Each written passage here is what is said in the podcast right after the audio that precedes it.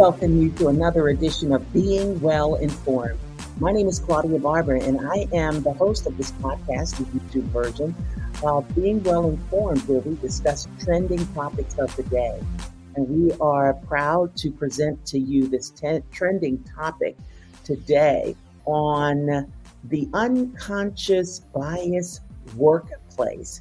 And we are so happy to have with us to talk about the unconscious bias in the workplace an expert, and I'm I really am serious when I say this word expert, Lorne Epstein. Welcome to Being Well Informed. Claudia, thank you so much for having me on your show.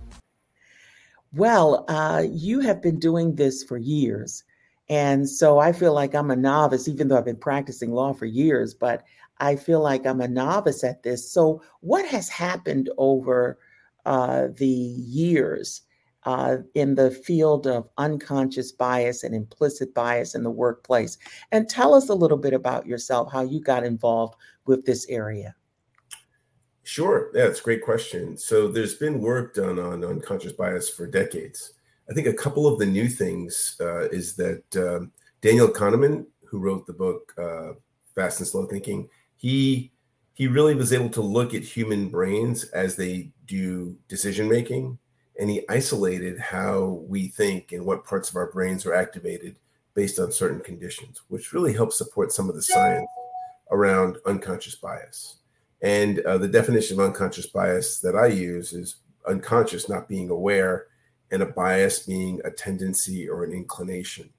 Uh, in the last three or four years, well, particularly since the murder of George Floyd, uh, corporations have jumped in to provide their employees and to create workspaces that have less bias.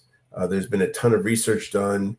Um, Harvard Business Review, Myers Briggs, uh, not Myers Briggs, excuse me. Um, oh, now it's escaping me. But there's tons of research that organizations that have uh, less bias have greater inclusion, uh, greater diversity, greater equity, and those organizations have higher profitability, greater retention. So, aside from a social value, there's also an economic one as well. That's wonderful. So this whole concept of of uh, implicit bias in the workplace, we can start with something simple like job descriptions. Is there bias in job descriptions? Yeah, actually, there is, and uh, the bias that I find is um, sometimes it's gender based, but often the bias is that the job description was inherited uh, for years or decades and it doesn't actually describe the, the goals, the tasks that someone needs to complete. So, from that level, from a functional level, when you read a job description, they often look like laundry lists of skills that you need to have, not what it is that you need to accomplish.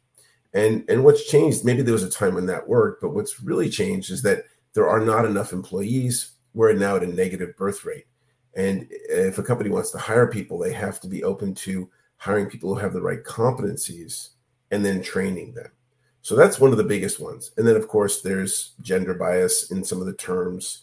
Uh, but um, you know, this this when, when when I have my clients come to my workshop on removing bias from job descriptions, they're always amazed at like just the words that people have used and they've got gathered dust over the years. Well, when you think about this whole concept of job descriptions being biased, I I tend to believe that some people uh, look at job descriptions and it just scares them away and they're like forget it. I you know i don't even have these skills. That's and, right. And uh, they won't even apply and we're missing out on on great potential. Yeah absolutely. That's 100% true. In fact mostly women if they don't see themselves in every little detail they won't apply. And often a lot of job descriptions will have educational requirements and other requirements that aren't actually used for the job and people at the office that do that don't have those requirements. Mm. That's very interesting. Uh, for example, if we stack the job description with a lot of certifications and uh, um, uh, specialized training, uh, does that scare people away? Oh, yeah, absolutely. Yeah. And particularly with certifications and training, I mean, if you really want to hire people, you'd want to offer that because one, that's an incentive. Yes. A lot of a lot of jobs, a lot of job descriptions will say we want someone who can do this. And when they look at the resumes, they won't look to give stretch. Like a person should not be 100% fit. They should be maybe 60 or 70% or some percentage less than everything because you know a high performer is going to want to learn something new in their job, in their next job. So, how did you, in a sense, um, you you began, or I actually became introduced to you through your workshops. So, how you, you know you host unconscious bias workshops, and you say they reduce bias in the workplace. How so? So fundamentally, the bias that we focus on uh, is when people are unaware that they're not making uh, harmful or poor decisions because they want to. They're just not aware. And by bringing awareness, we can mitigate bias. Uh, one of the 10 poles of my work is a study that was done in 2011 of the National Basketball Association. And social scientists looked at the calls that referees were making, and they found that the, the referees, who were supposed to be unbiased, uh, if their pigmentation was lighter, they were calling more fouls on players whose pigmentation was darker. Mm. Referees whose pigmentation was darker were calling more fouls on pigmentation on the player's skin that was lighter. Mm. And they released the report, and the NBA didn't do anything. They didn't do any training. The referees didn't do any training. But three years later, they did the same study, and this statistical bias had disappeared. And it disappeared because people became aware and awareness is the number one antidote to unconscious bias. That's good. That's good. Now you said it's it's the it's the number one antidote. So in the past let's say decade we've had many presidential administrations. We've had the trump administration we had the obama administration and we have the biden administration. How has unconscious bias types of workshops changed during those eras Oh, that's a that's a that's a good question. I, I don't know the answer to that though. I couldn't give you a good answer. So in some instances, though, I thought that there were some executive orders that uh, were passed to uh, yes. kind of uh, not include diversity, yes. equity, and inclusion uh, in certain types of government trainings. Yes. So uh, actually, my mentor, Howard Ross, he was doing work for the federal government. And at the time, this was during the Trump administration, uh, President Trump um, uh, enacted a, a, policy, a directive, I think it was executive order that said that no no work that teaches people about unconscious bias can occur. And and I think that must have been maybe in I don't know 17 or 18. I, I don't remember exactly when, but yeah, that now I think the Biden administration is taking that away. Uh, I have federal clients where I'm doing work that's wonderful. And that's good to know.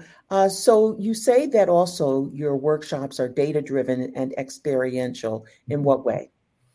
Well, so experiential meaning that people do stuff. So, most of the workshop, people are doing activities, and those activities are designed where people self reflect on they can see their own biases. They can see how biases played a role in their lives. We have about four or five different exercises through the 90 minute workshop, through that, that workshop's 90 minute workshop and so they're doing it. And I'm not telling them that they're biased. I'm not telling them anything. That would be the, the, worst thing I could do. They're discovering their own belief system. They're discovering how they see the world and uh, through the lens that, that they see it. Um, so it's experiential in that regard. As far as being data driven, before and after the workshop, we do a survey. And at the end of the survey, we measure the impact of, uh, of what the workshop has done.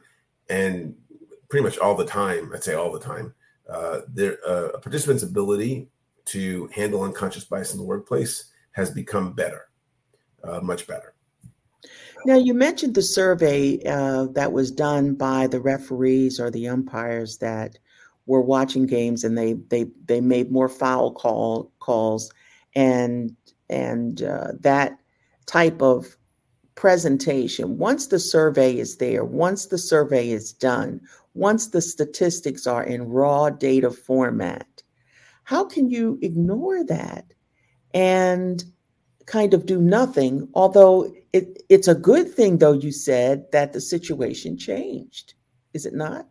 Yeah, yeah. I mean, um, Well, I mean, to your first question, I would say there are many things that we as human beings uh, know that we do that may not be in our best interest. Mm. I think that's true for every human being uh, that we have habits or actions that don't necessarily support our highest interests and that we'd like to change. And I think most human beings have grown and changed a lot of their behaviors as they developed from childhood to adulthood. And yet there are still behaviors that are very difficult to change. The human mind, the human construct is a very difficult thing for someone to change.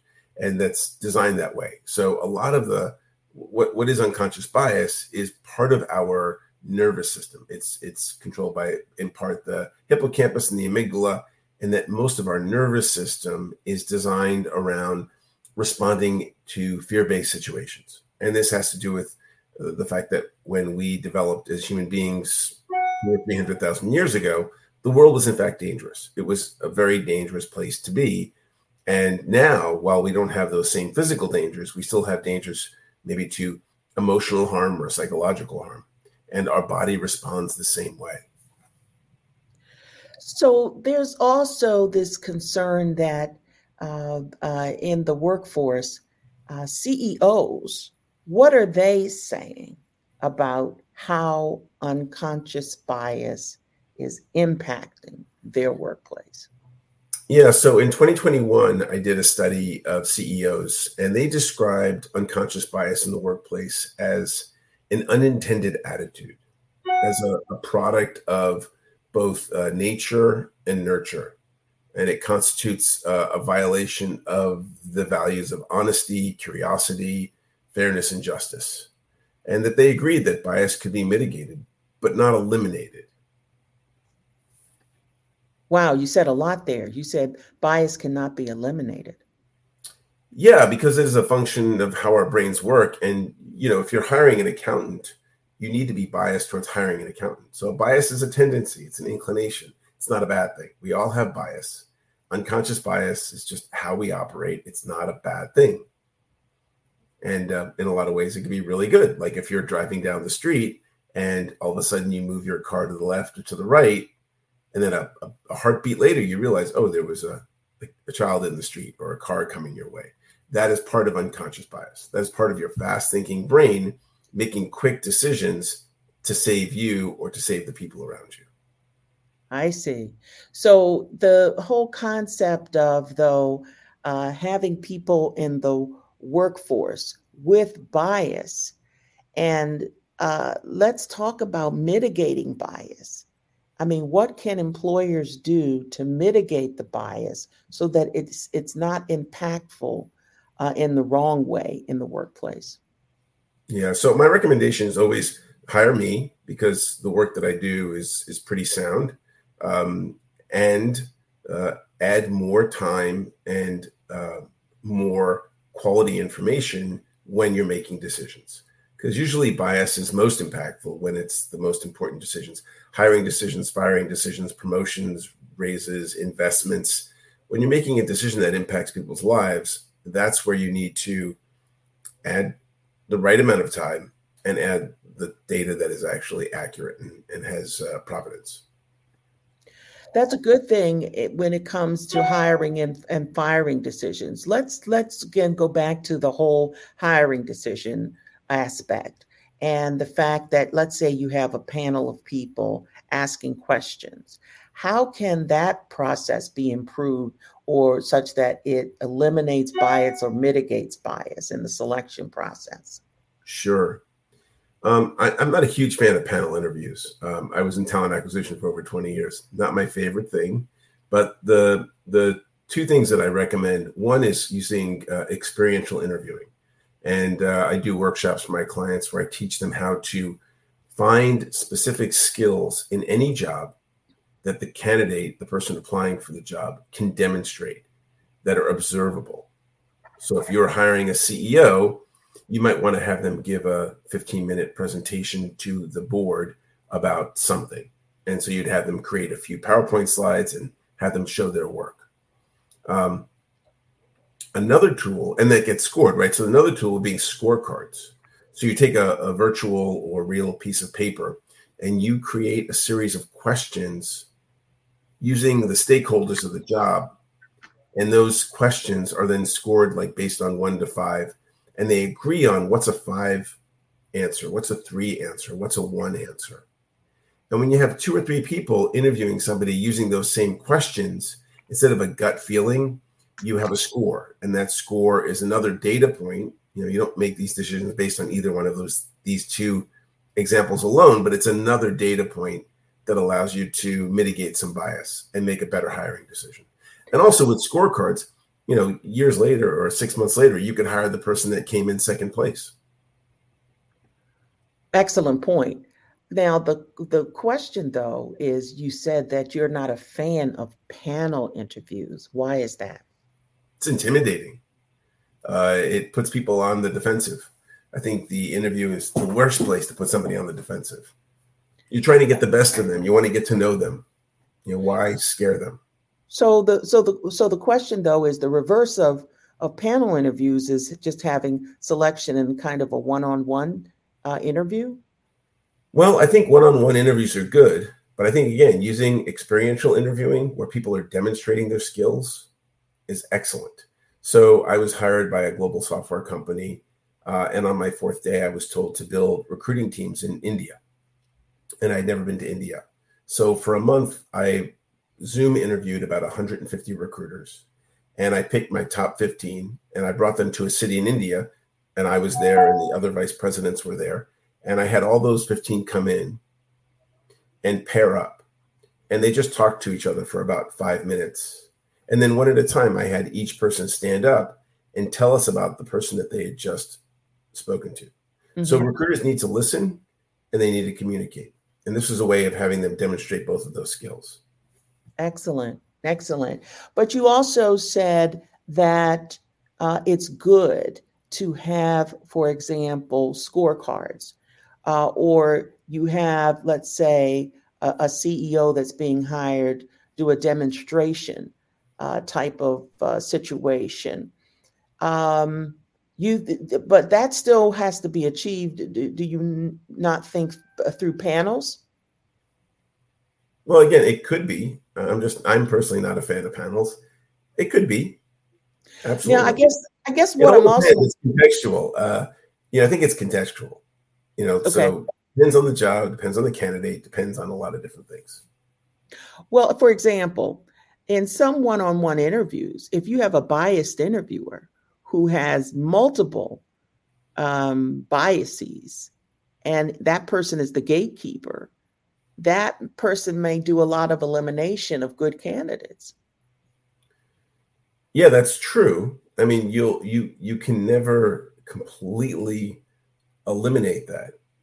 But again, depending on the context, um, you may want to have another person after that person speaking to them, or coming up with a scorecard criteria where the person actually has to grade each person, and then also a feedback mechanism where super important to have feedback mechanisms where six months and a year down the road, who did you hire and how did it go, and who interviewed them, and what were the questions that were asked?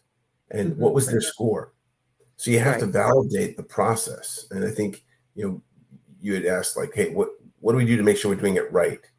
Well yes. you've got to have a feedback loop and test these whatever you're doing test it. Because if you're hiring people and you have a regular attrition of a year you may have a problem in your system right? I mean you that may be a problem. And so to take a look at the system and see where that's what's going on. Let's move to the issue of termination. How do you eliminate bias in terminations? Well, again, comes with the job description. So the job description should say exactly what it is that that person has to do. So, for example, if I was hiring a baker, the job description might say bake 100 loaves of bread a day by 8 a.m. And that's one of the descriptions. And so, every so often when they do their performance review, hey, have you done that? And you can count them up and you can say, yeah, that person did it. And yep, they did. And if they didn't, then that would be a reason for termination. Everyone's job has some quantitative deliverable. There's someone has to do something and you can count it up. There isn't anybody who doesn't do anything that's not countable. So that's one way to have a measurable uh, um, uh, point to assess someone. And for things that aren't measurable, you want to create something that's measurable. So if it's if it's uh, you know how are they getting along with people? Well, if they're not getting along with people, then you might want to measure that as a as a number, right? You know, there's five people and they're only getting along with two, and why, and have that as a data point as well. But not at the moment of termination. That should be after a week, after two weeks. Like that feedback should be in there for the person to know what's going on. There's the whole notion of agile uh, development is really great, but we don't use agile employment. We don't give agile feedback. We wait till six months or a year till everyone's frustrated, and uh, and then you have that waterfall effect where oh here it all is, and the person is you know usually left like hey why didn't anyone tell me you know what what was going on, and that's like a performance based hire right? So you know that's that that that happens. People and sometimes people aren't a right fit for the job. That's always true. You have top 10 directors of movies and actors who get fired, you know, and they're the best of the best, and yet they still get fired. Athletes get fired. So you're never going to hire perfect. Well, that's an important point to raise. But when you see statistics of the majority of the people that you fire are of a certain race, how do you change that statistic? Yeah, so I mean, that's a that's a, a again, it's all contextual based. But I would I would look at the process that's currently in place and I take a like diagram it and take apart all the pieces and look to see where there could be bias. Like where there is not where people aren't using objective information, right? Objective information that everyone can agree to. Uh, and build those in. Where can we add more objective information that people can agree to? So if somebody has to have a skill, well, how do we have them demonstrate that skill? Right. Well, and then you have them do that. And if you have them do that, then you can mitigate bias based on any uh, visible um, you know differences between people. And there are very few actually visible differences between people. Most diversity is invisible. And you know, are you are you hiring that kind of diversity as well? Understood. Understood. You've been so helpful in in uh, enlightening us about um, uh, unconscious bias in the workplace and kind of unpacking it for us. So, how do we develop and test solutions? You've given us some ideas in hiring and, and termination, but in general, how do we develop and test solutions? Oh, yeah, you're quite welcome. And, and Claudia, this has been a great interview. I really appreciate the room you've given me, uh, the great questions. So I'm happy to answer it. So, how do we test? So, it's really important that we pick a metric, a single metric, whatever it is that matches to the business, and do one thing that's going to move that one metric and test after a month, two weeks, three weeks. Have we moved that metric? And if we're not moving that most important metric, then do something different, right? Do the thing that's going to move that metric that's in alignment with the business and increasing diversity and increasing inclusion and increasing equity if that's part of your measurement. Mm-hmm.